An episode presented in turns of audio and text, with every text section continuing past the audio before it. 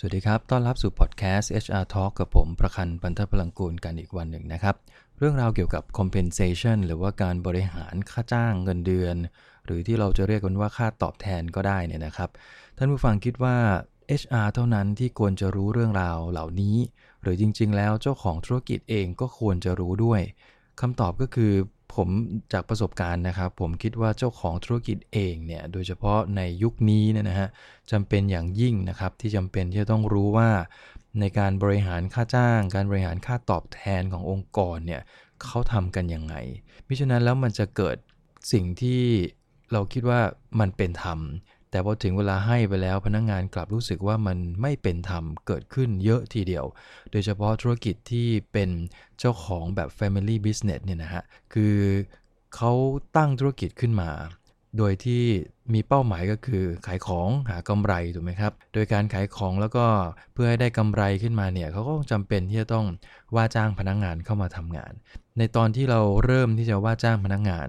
บางองค์กรก็ set up นะฮะเรื่องของโครงสร้างในการที่จะจัดทำค่าจ้างเงินเดือน วางระบบอย่างดีก่อนที่จะเปิดบริษัทด้วยซ้ำไป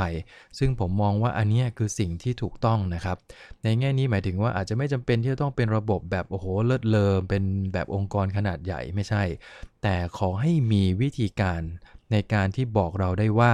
ค่าตอบแทนขององค์กรเราเนี่ย เราจะจ่ายยังไงแบบไหน เช่น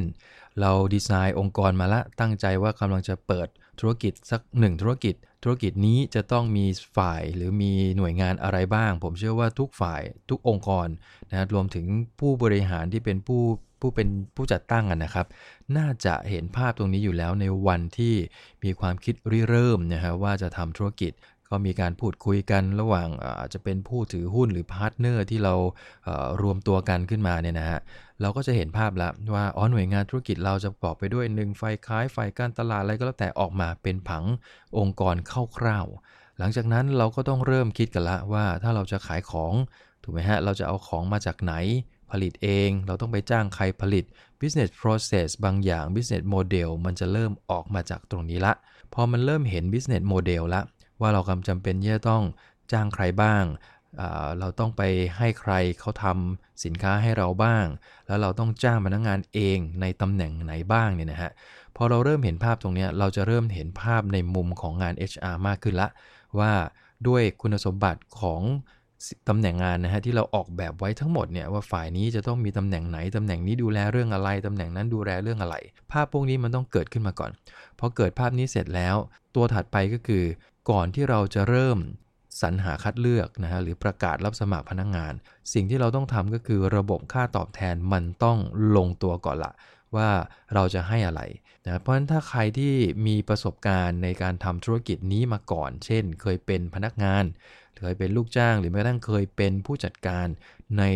องค์กรขนาดใหญ่ ซึ่งทำธุรกิจแบบนี้แล้วเราก็ลาออกมาเปิดเองเนี่ยนะฮะคนกลุ่มนี้หรือผู้บริหารที่มาจากประสบการณ์แบบนี้เขาจะเห็นภาพ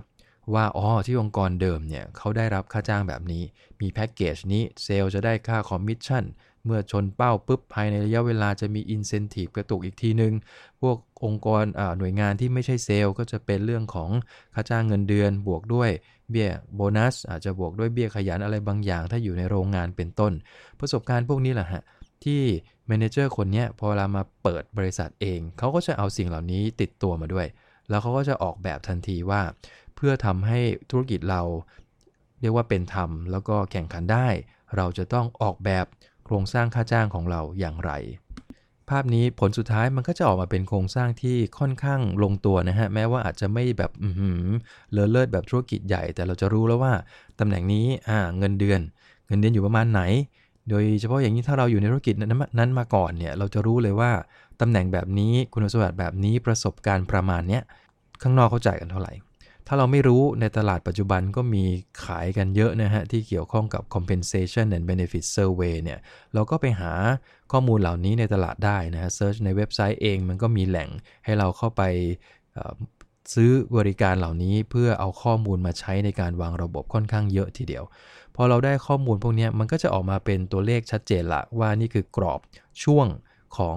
ค่าจ้างค่าตอบแทนที่เราจะต้องจ่าย เราจะต้องมีค่าอะไรบ้าง ถ้าเป็นเซลล์อาจจะต้องมีค่าโทรศัพท์เพราะอะไร เพราะเขาต้องออกไปข้างนอก ค่าโทรศัพท์ประมาณเท่าไหร่อะในช่วงแรก ถ้าธุรกิจยังไม่เยอะวางไว้ประมาณนี้ก่อนบวกลบ แล้วเราก็ตั้งเป้าไว้ว่าถ้ามันมี transaction มากกว่านี้เขาอาจจะต้องใช้งานมากกว่านี้ เพราะฉะนั้นในอนาคต อาจจะมีการปรับบัตเจตตรงนี้เพิ่มเติมได้ถูกไหมฮะ สิ่งเหล่านี้มันคือภาพกรอบใหญ่ ถ้าเราวางตรงนี้ไว้ชัดเนี่ยนะฮะเจ้าของธุรกิจเองจะรู้เลย ว่าถ้าเรากำลังสัมภาษณ์คนนี้อยู่ แล้วเขาเรียกร้องอะไรมา จากประสบการณ์เขาจากระบบที่เราวางไว้ มันจะทำให้เราพอจะบอกได้ว่าที่เขาเรียกมาเนี่ยมันเวอร์เกินนะฮะหรือว่ามันไม่ใช่แล้วละ่ะ เราเองเราคงจ่ายให้เท่านี้ไม่ได้ก็คงต้องมีการเจราจาต่อรองกันนะครับ อันนี้คือภาพของการตั้งธุรกิจ ซึ่งเจ้าของธุรกิจเองพอที่จะมีประสบการณ์ ที่เกี่ยวข้องกับเรื่องของการบริหารค่าตอบแทน เพราะตัวเองเคยเป็นพนักงานมาก่อน เคยเป็นผู้จัดการขององค์กรที่อื่นมาก่อนแล้วมาเปิดธุรกิจเอง แต่อีกมุมหนึ่งก็คือเด็กรุ่นใหม่ที่เปิดธุรกิจขึ้นมาเอง โดยที่ ยังไม่เคยมีประสบการณ์ในเรื่องนี้ ซึ่งจริงๆ ผมมองว่ามันเป็นความท้าทายนะครับ แล้วก็ปัจจุบันนี้เองก็มีหลายๆ คนที่จบใหม่มาปุ๊บรวมตัวกันในเพื่อน แล้วก็เปิดธุรกิจขึ้นมา โดยที่ยังไม่มีพื้นฐานเรื่องของการบริหารค่าตอบแทน สิ่งที่เกิดขึ้นก็คือเขาจะกำหนดค่าจ้างกันเอง ทั่วๆ ไป แล้วแต่ว่า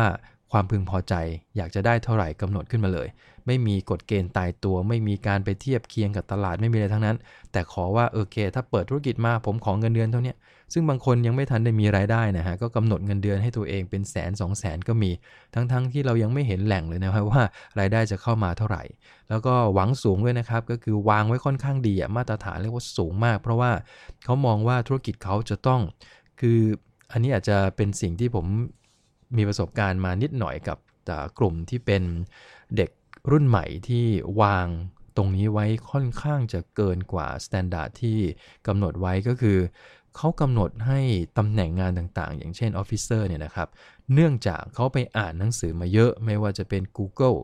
นะครับ Facebook Microsoft นะฮะ ก็คือบริษัทองค์กรใหญ่ๆ ที่ในอเมริกานี่แหละฮะ ในซิลิคอนวัลเลย์เนี่ยที่เขาจ่ายกันแบบเลอเลิศเนี่ยนะฮะเขาก็เอาตัวเลขพวกนี้มาวางให้กับ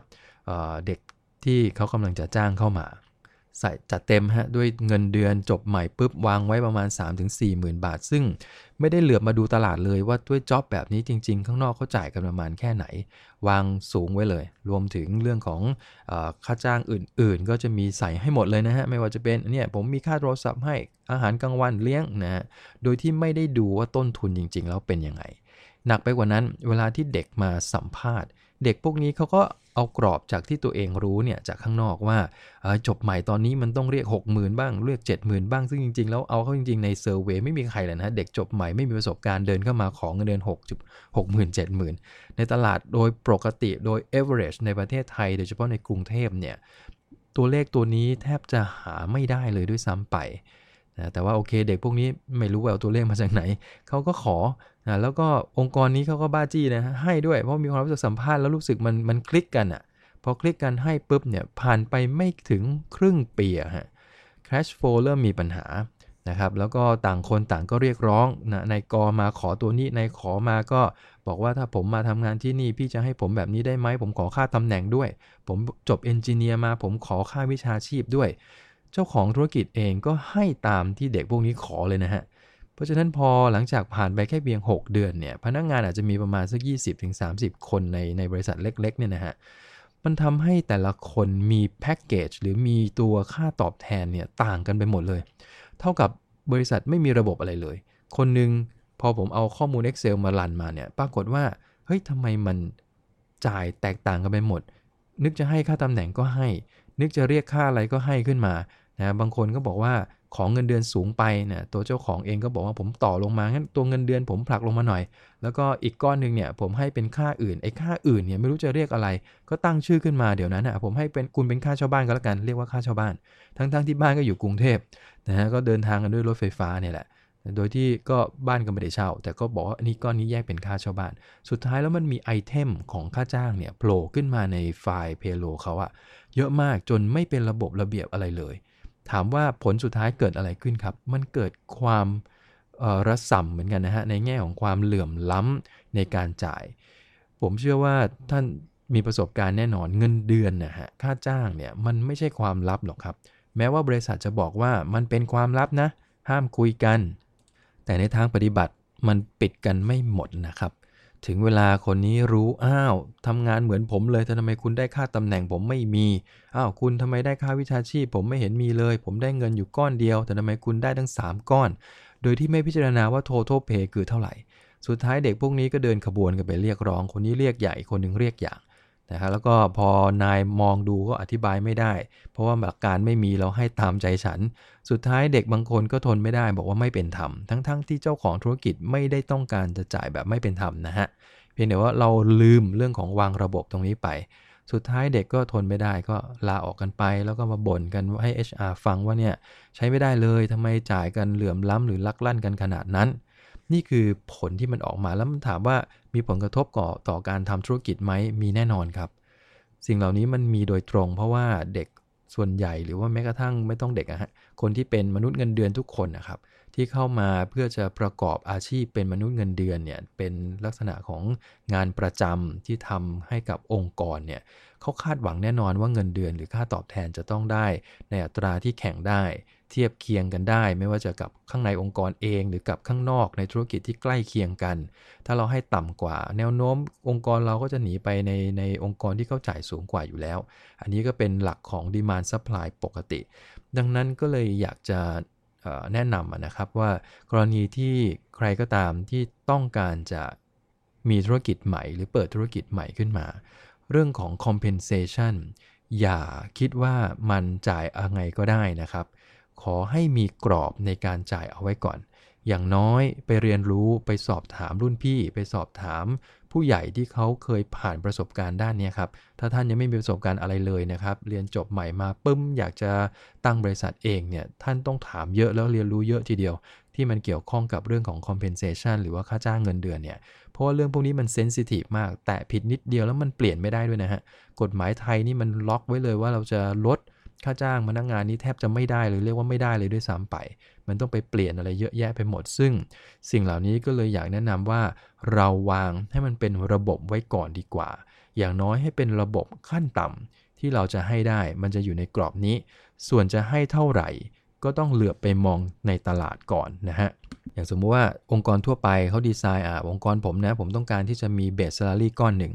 มีค่าตำแหน่งไว้อีกก้อนหนึ่ง มีค่าวิชาชีพอีกก้อนหนึ่ง แล้วก็กระตุกด้วย incentive ตามผลงานอีกก้อนหนึ่งอย่างเงี้ยฮะตัวอย่างอย่างเงี้ยเราวางกรอบไว้ได้นะว่าจะมีองค์ประกอบอะไรบ้างบางองค์กรบอกว่าเอาเงินเดือนทั้งก้อนไปเลย ไม่ต้องมาแบ่งอะไรให้มันยุ่งยากทั้งก้อนนี่แหละเทคแคร์เป็นล่ำซ้ำทั้งก้อนให้พนักงงานไปเลย แล้วก็กระตุกด้วยโบนัสตามผลงานหรือ incentive พอละบริหารกันง่าย ๆ เห็นไหมฮะสององค์กรนี้เขาก็คิดกรอบที่ต่างกัน มันอยู่ที่บริบทอยู่ที่งานอยู่ที่ธุรกิจของเรา ว่าเราต้องการให้คนเนี่ย perform หรือว่าสร้างผลงานในลักษณะแบบไหน ธุรกิจนี้จำเป็นจะต้องมีค่าจ้างตัวนี้ใช่ไหม ธุรกิจนี้จำเป็นต้องมีให้ค่านู่นค่านี่ใช่ไหม เราต้องศึกษาเพื่อให้มันเดินไปในทิศทางเดียวกันก่อน หลังจากที่เราวางกรอบเสร็จ เราค่อยมาดูอัตราในการจ่าย ว่าด้วยงานแบบนี้ข้างนอกเขาจ่ายเท่าไหร่ ดังนั้นท่านต้องมีตัวเลขนะครับ ตัวเลขว่าอัตรากลางของตลาดในจ็อบแบบนี้ในคนแบบนี้ประสบการณ์ประมาณนี้เขาอยู่ในช่วงไหน เราจะกำหนดให้สูงกว่าก็ได้อันนี้อยู่ที่นโยบายท่าน หรือเราจะกำหนดว่าเราแข่งกับตลาดในอัตรานี้แหละบวกลบประมาณสัก 10%ไม่เกินนี้ เราก็สามารถกำหนดได้หลังจากที่มันมีกรอบวิธีการจ่ายชัดเจนพอถึงเวลามีคนมาสมัครงานมาเรียกร้องเรา มาถามเราว่าเอ้ยที่นี่พี่จ่ายยังไง เราจะได้อธิบายได้อย่างเต็มปากเต็มคำ ซึ่งตรงนี้ถ้าเราอธิบายได้ชัดเจนว่าเรากรอบเราเป็นอย่างนี้อย่างนี้ จะมีการอัปเดตทุกปีโครงสร้างเงินเดือนเป็นแบบนี้ เราจะมีค่าตอบแทนจูงใจผลงานให้ กรณีที่ทำงานได้ตามเป้าหรือเกินกว่าเป้า ถ้าเราอธิบายได้นะครับโดยเฉพาะถ้าออกจากปากของเจ้าของธุรกิจด้วยซ้ำเนี่ยพนักงงานจะเข้าใจในวันตั้งแต่ตั้งแต่วันสัมภาษณ์ทั้งๆที่ยังไม่ได้เริ่มเป็นพนักงงานเรานะฮะซึ่งตรงนั้นมันจะช่วยทำให้เขาตัดสินใจได้ง่ายขึ้นนะครับว่าอ๋อองค์กรนี้มันเป็นระบบเนะ มีทุกอย่างเป็นระเบียบเรียบร้อยเพราะฉะนั้นน่าจะมั่นใจได้ว่ามาทำงานที่นี่แล้วเรื่องค่าตอบแทนไม่เกิดความลักลั่น เสียเปรียบได้เปรียบเมื่อเทียบกับตำแหน่งอื่นในองค์กรเดียวกันเป็นต้น ฉะนั้นนี่คือสิ่งที่สำคัญอันหนึ่งนะครับ หลายคนมองว่ามันก็จ่ายไปเถอะ ซึ่งผมมองว่าคงคิดอย่างนั้นไม่ได้ เราคงต้องวางกรอบให้ชัดนะมิฉะนั้นแล้วธุรกิจของท่านเนี่ยมันจะ ปั่นป่วนนะครับเพราะว่าด้วยพนักงงานเองเขาต้องการค่าจ้างเงินเดือนอยู่แล้ว แล้วถ้าไม่ได้ดังใจเขาอาจจะลาออกหรือลดฝีมือลดความทุ่มเทการทำงานลงนะฮะนี่ก็คือประเด็นในวันนี้ที่อยากเอาฝากเอาไว้นะครับ พบกันในครั้งหน้านะครับ ขอบคุณครับ สวัสดีครับ